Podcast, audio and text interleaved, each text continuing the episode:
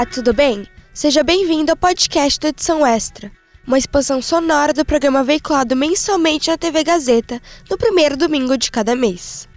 O Edição Extra é uma revista eletrônica sobre comunicação, produzida por alunos da Faculdade Casper Libero. Você pode ver ou rever as matérias e as reportagens do programa no canal do YouTube da Casper. Aqui no nosso podcast, você acompanha as entrevistas com os convidados do programa televisivo, incluindo trechos inéditos. Comemoramos em 2022 o centenário do primeiro documentário produzido no mundo. Do documentário, partimos de uma ideia ou vontade de contar uma história pelos nossos olhos. E com o passar dos anos, esse gênero trouxe novas maneiras de abordar diversos assuntos. Hoje, ele está presente no cinema, TV e plataformas de streaming. Mas qual a importância de produzir e assistir documentários? Para saber mais sobre o assunto, ouça agora a entrevista da aluna Caterine Steffen com a professora Sabina Anzoteg. Sabina, como podemos definir o que é um documentário? Quando a gente fala em filme documentário, a palavra filme é importante. Né? Se você fala um filme documentário, ele é primeiro um, um filme. Então, um filme pensado como uma narrativa completa, que vai ter personagem, que vai ter ponto de vista, que vai ter surpresas e reviravoltas. A palavra documentário caracteriza o mais importante, que é um filme. Do mesmo jeito que se você falar uma série documental, é importante que é uma série de característica documental. Então, um filme documentário, ele é um filme para ser assistido com a mesma postura que uma pessoa vai ver um outro filme normal. Ela espera se emocionar, ela espera ficar surpresa, ela espera um assunto que tem algum impacto, a única diferença da ficção é que a ficção é feita com atores e o filme documental ele é feito com material da realidade, ou seja, pessoas que não estão encenando. Em teoria, porque tem alguns documentários que são encenados. Mas eu acho que seria isso. É uma, uma história, uma narrativa audiovisual que usa o material da realidade em vez do material inventado ficcionalmente. Qual a importância de Nanook e o Esquimó, de 1922, para a história do documentário de longa duração? Essa obra pode ser considerada o primeiro longa documentário da história do audiovisual?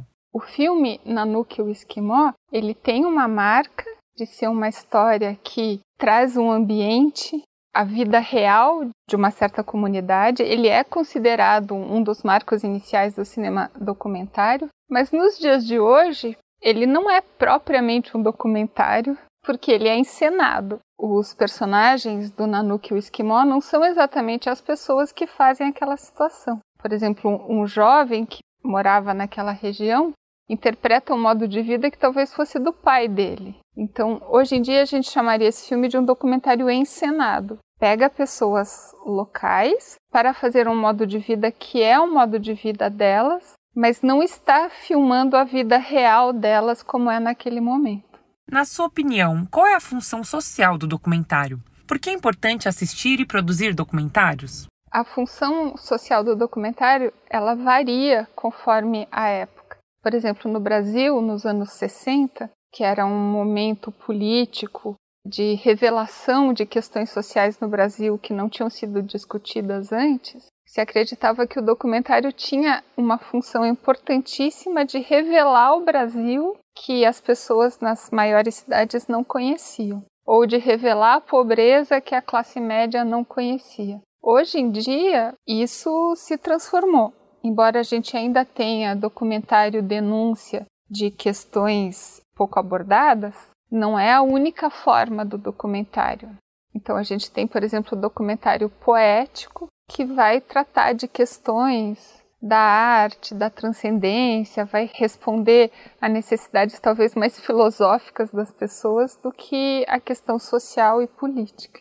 Dessa maneira, o documentário ele não tem uma função específica diferente do filme de ficção. Ele é um modo de olhar. Tem gente que gosta de inventar e tem gente que gosta de observar a realidade e interpretá-la. Agora, a função da arte, da narrativa, ela é um pouco a mesma, né? O documentário tem que ser visto como uma forma de arte. E na questão educativa, você acha que ambos, tanto o documentário quanto o filme ficcional, oferecem a função educativa? Sobre a função educativa do documentário, é importante dizer assim: as pessoas costumam confiar mais no documentário do que numa obra ficcional. Então, se você pegar um artista, o Jô Soares, que faleceu recentemente, se a gente ver um documentário sobre o Jô Soares, nós vamos ter a tendência a achar que ele é mais verdadeiro do que um filme de ficção que vai contar a biografia do Jô Soares. Mas isso na média, porque um filme documentário sobre o Jô Soares pode distorcer as informações. Como, por exemplo, algumas tendências de revisionismo da história, como o canal Brasil Paralelo, que fez uma série de documentários sobre a arte, sobre a história do Brasil, dando uma leitura histórica que muitas vezes é distorcida. Então, o fato das pessoas confiarem no documentário pode ser um perigo, porque aí se você usa a forma do documentário para dizer algo que não é verdadeiro ou que não é comprovado, aquela forma entre aspas confiável pode levar à deseducação em vez de levar à educação. Então o documentário ele sempre tem que ser visto como um conteúdo audiovisual que é uma criação.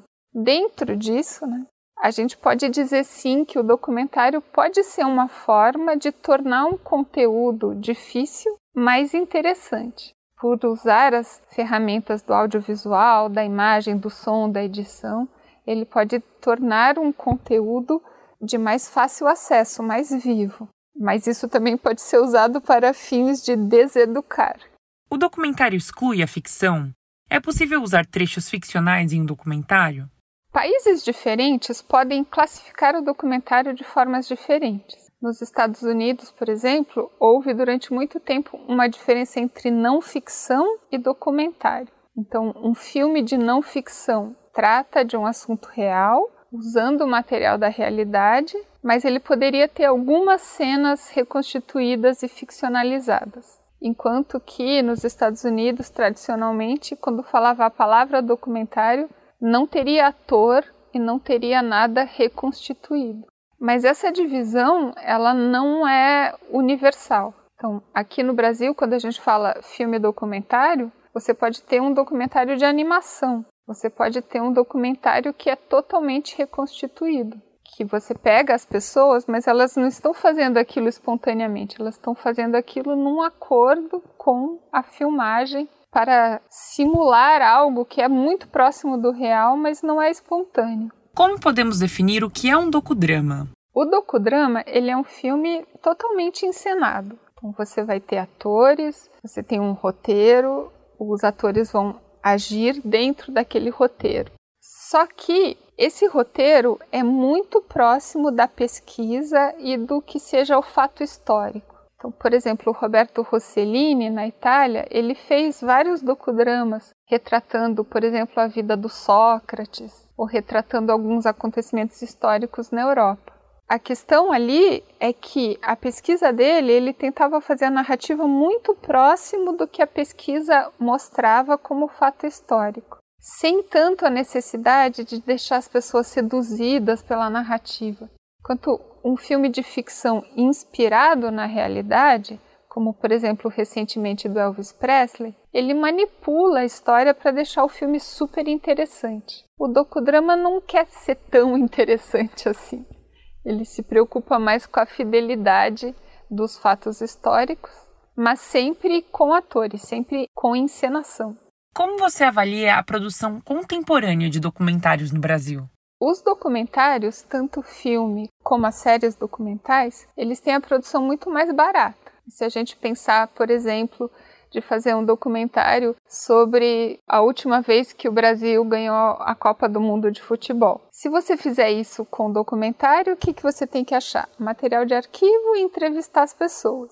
Se você fosse fazer isso num filme ficcional, você teria que reconstituir o ambiente dos anos 90, é, chamar atores, parar todo um, um estádio de futebol chamar figurantes. Né? O filme de ficção ele é muito caro. A série documental sempre é mais barata. Assim, no mínimo quatro vezes a menos, se for de baixo orçamento, e assim dezenas de vezes mais barato se a gente falar de grandes produções.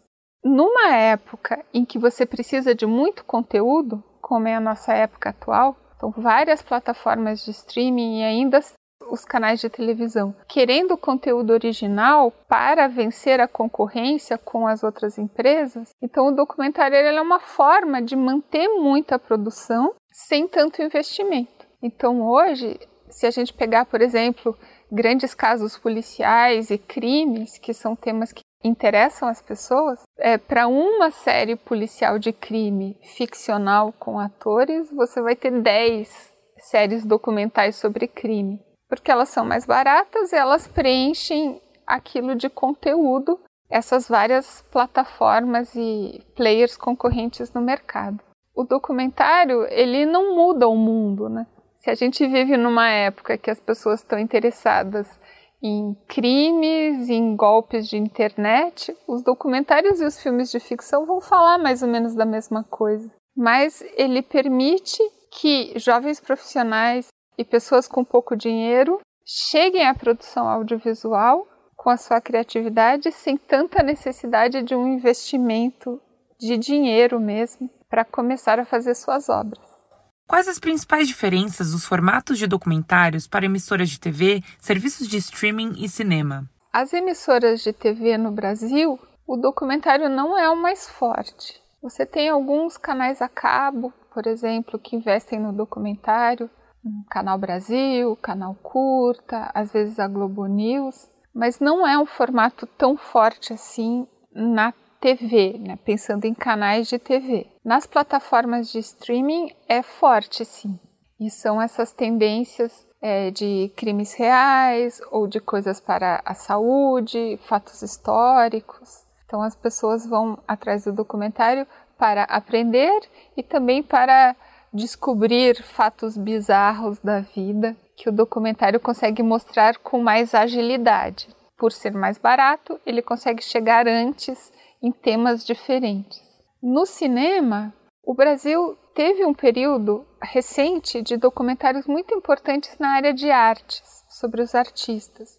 Então, músicos como Itamar Assunção, os Novos Baianos, Caetano Veloso, Paulinho da Viola, são artistas importantes culturalmente, assim, na nossa sociedade contemporânea, que tiveram com mais profundidade o seu trabalho mostrado através desses documentários. Agora, isso foi uma tendência talvez de uns 10 anos atrás. Como eu falei, o cinema agora anda meio parado. Sabina, o que você espera da produção de documentários nacionais para os próximos anos? Quais são as perspectivas para quem quer se tornar um documentarista? Profissional que está iniciando a carreira, quando essa pessoa pensa em trabalhar com documentário, ela tem que descobrir a realidade com um olhar de curiosidade e do que é inusitado, forte e pertinente ao mesmo tempo. Então, um documentário forte, ele vai falar de algo que surpreende as pessoas, que tem interesse na vida das pessoas, né, vai afetar a vida das pessoas e também que tenha é, aspectos narrativos, né, a personagem, a peculiaridade daquela vida que é diferente, que chama atenção naquele personagem que é encontrado no documentário. Então, a pessoa que quer fazer o documentário, ela precisa alimentar esse olhar curioso sobre o que a realidade tem de estranho, digamos assim. Dessa maneira, o que eu gostaria de ver de documentário no futuro é justamente esse olhar novo das pessoas, das novas gerações mais jovens que eu, que podem mostrar um mundo que eu ainda não conheço. Eu cresci no meu mundo, da minha década. E é sempre uma surpresa a gente descobrir novos olhares de novos jovens, novos profissionais que vão mostrar o mundo da maneira que eles veem, eles e elas, a partir das suas experiências. O desenvolvimento de um documentário requer muita paciência, pesquisa e estudo. A produção faz com que o produto final nunca seja realmente um retrato fiel da realidade, mas sempre um ponto de vista crítico. Mas e aí? Qual é o seu documentário favorito? Conta pra gente nas nossas redes sociais, arroba Rádio Gazeta 1. Fique ligado nos próximos episódios do podcast da Edição Extra, disponível nas principais plataformas de áudio. O Edição Extra é um projeto transmídia produzido por estudantes da Faculdade Casper Libero. com supervisão pedagógica do professor Renato Tavares, supervisão operacional de Roberto Vilela e suporte operacional de profissionais dos estúdios, da Rádio Gazeta Online e da produtora experimental audiovisual.